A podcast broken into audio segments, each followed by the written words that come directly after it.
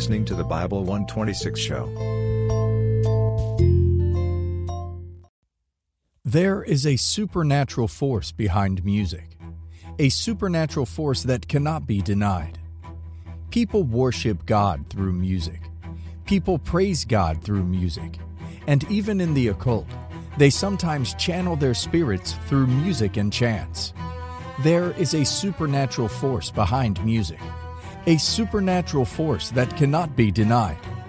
Both in the Old and the New Testaments, there are many references that point to the latent power of music.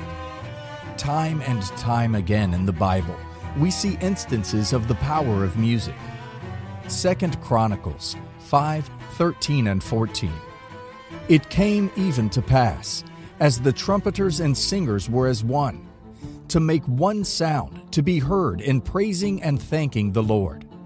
And when they lifted up their voice with the trumpets and cymbals and instruments of music, and praised the Lord, saying, For he is good, for his mercy endureth forever, that then the house was filled with a cloud, even the house of the Lord, so that the priests could not stand to minister by reason of the cloud for the glory of God had filled the house of God. Here, there is an emphasis on the fact that their music was directed to God, and in response, God came down visibly in the form of a cloud and filled the temple with the aura of His glory. The glory of the Lord was so great in the house that the priests could not perform their duties. The priests could not stand one of the greatest ways to experience God's glory is through the atmosphere of worship. Another instance that demonstrates the power in music seen in the Bible was during the reign of King Jehoshaphat. Three mighty nations arose against Judah, and Jehoshaphat prayed to the Lord for help. It was awesome that while they sang praises and played instruments of music, God took over their battle. Second Chronicles 20 21 and 22 says, And when he consulted with the people, he appointed singers unto the Lord, and that should praise the beauty of holiness, as they went out before the army, and to say, Praise the Lord, for his mercy endureth forever. And when they began to sing and to praise, the Lord set ambushments against the children of Ammon, Moab, and Mount Seir, which were come against Judah, and they were smitten so, when they began to sing and to praise, the Lord set ambushments against their enemies. What shall we say about God's visitation to the prison when Paul and Silas praised him?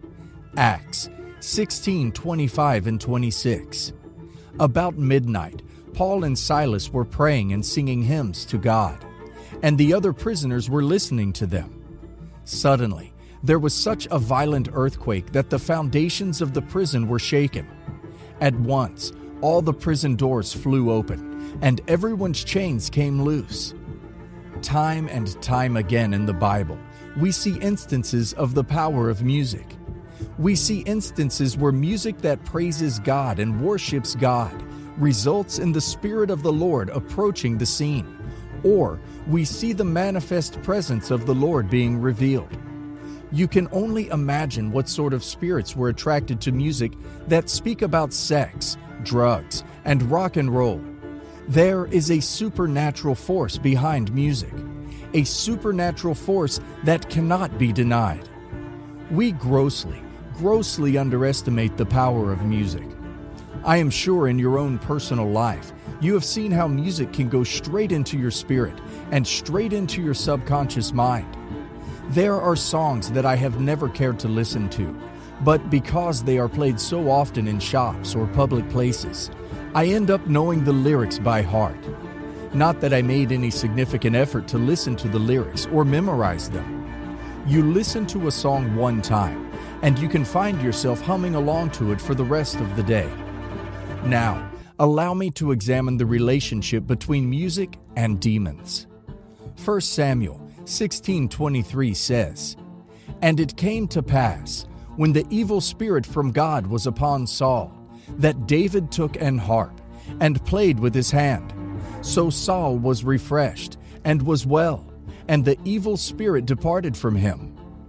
Here, in this passage of Scripture, we see that an evil spirit was plaguing Saul, and that David's music had a profound spiritual effect of delivering him from the supernatural cause of his affliction. Looking at 1 Samuel 16:23 at surface level may lead some to building a doctrine on music being the avenue for deliverance of people. However, it is important to remember that it is a basic rule of interpretation and application that we should not use a narrative passage to prove a doctrine, or to suggest what happened must apply to all. The incident described happened to David and Saul, but there is no indication God wants others to do the same thing. At the surface level, the music you listen to somewhat programs you. There is a term that is common amongst the computer science and mathematics community, and it is GIGO, which is an abbreviation for garbage in, garbage out. The concept of the principle is built on the notion that the quality of output is determined by the quality of the input. For example, if a mathematical equation is improperly stated, the answer is unlikely to be correct. Similarly, if incorrect data is input to a program, the output is unlikely to be informative. And this is similar to the way our minds work. If you spend your day listening to music that encourages immorality and uncleanness, don't be surprised when immorality and uncleanness is all that you think about. Garbage in, garbage out. You cannot spend your day listening to music that encourages promiscuous behavior and expect to live a holy and righteous life. Garbage in, garbage out. You cannot spend your day listening to music that exalts the devil and then expect to walk in the presence of God. Garbage in, garbage out. You cannot spend your day listening to music that exalts money as a God and expect to live a life of worship and adoration to the one true God. Garbage in, garbage out. You hear the question asked so often Is it okay for me to listen to secular music? The answer to this question is three other questions, and the questions are Does it draw you closer to God? How does it influence your attitude? If you were in the presence of the Lord God Almighty, would you listen to that song? If the answer to these questions are no, then don't listen to that music. It is your responsibility to choose what you listen to. Yes, the whole world may play music that is unholy, but in your home, and in your car, and in your headphones, you still have the choice what you listen to. There are great Christian music ministers that God has used to bless the body of Christ in times past, and there are those He is still using to bless our hearts in our contemporary time. You can fill your office and your home with music that glorifies God, and then you sing along. If you make this your habit, your home and office will be filled in the presence of the Lord. Don't be surprised when you begin to experience the Lord drawing closer to you. The Word of God indeed does say, James 4 8, Draw nigh to God, and He will draw nigh to you. If you listen to ungodly music, you are not drawing closer to God.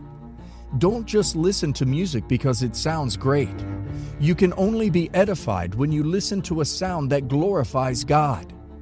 To live a holy life, you need to live an intentional life. You cannot be living a carefree, go with the flow type of life. The flow of this world and society is hell. What kind of music do you have on your devices? Do they help your soul to ascend to God? Or do they corrupt your heart? It's time to evaluate your choice of music and make a decision that will connect you with the Holy Spirit. Philippians 4 8 says, Finally, brethren, whatsoever things are true, whatsoever things are honest, whatsoever things are just, Whatsoever things are pure, whatsoever things are lovely, whatsoever things are of good report, if there be any virtue, and if there be any praise, think on these things. Do away with anything that pollutes your mind. Say no to any sound that does not glorify God. What the Bible tells us to do is to admonish one another in psalms and hymns and spiritual songs, singing with grace in our heart to the Lord. Colossians 3:16 Let the word of Christ dwell in you richly in all wisdom, teaching and admonishing one another in psalms and hymns and spiritual songs, singing with grace in your hearts to the Lord. Each time you sing to the Lord, your soul becomes more active to receive from Him. But when you engage yourself with music that is ungodly, your heart gets polluted and your actions can be easily influenced. Ask yourself this question If I am singing a song about being promiscuous, what type of spirit am I plugging myself into? If you are listening to a song about violence, what type of spirit do you think you are plugging yourself into? I remember a story of a young man who used to be a gangster, and in his testimony, he spoke of the power of music. Any time before he would commit a robbery or a drive by, he would be absolutely terrified to the point where he would not want to commit the crime. He would be scared to get caught. He would be scared to hurt someone. But as soon as he put his headphones on and started playing heavy rock music, he wouldn't care anymore. He didn't care about getting caught or hurting someone. It was as if demonic courage came upon him.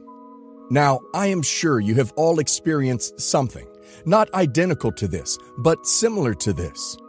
There are certain songs I used to listen to when I was in the gym lifting weights. And I don't know what it was about those songs, but when I heard these songs, I could just go a little harder or lift weights just a little bit heavier. Music has power. Now, think what happens to you as an individual when you listen to songs that are busy talking about sex, lust, fornication, and adultery. Do you think songs like that are pulling you closer to the Lord? Or pulling you closer to the lusts of the flesh. You may wonder why you are struggling with a particular sin, but you spend all day and night listening to songs that encourages that very sin. You find people who carelessly listen to songs. They could care less what the lyrics were whatsoever. They know every word of the song but they have never stopped to think about what exactly the lyrics of that song are attempting to convey. I am sorry to say this, but there are mainstream songs out there that actively worship the devil in their lyrics. And churchgoers actually sing these secular songs because they are catchy and they have a nice beat to them. If the presence of God can come where the Lord is being worshiped and exalted, what spirits do you think come when the devil is being exalted?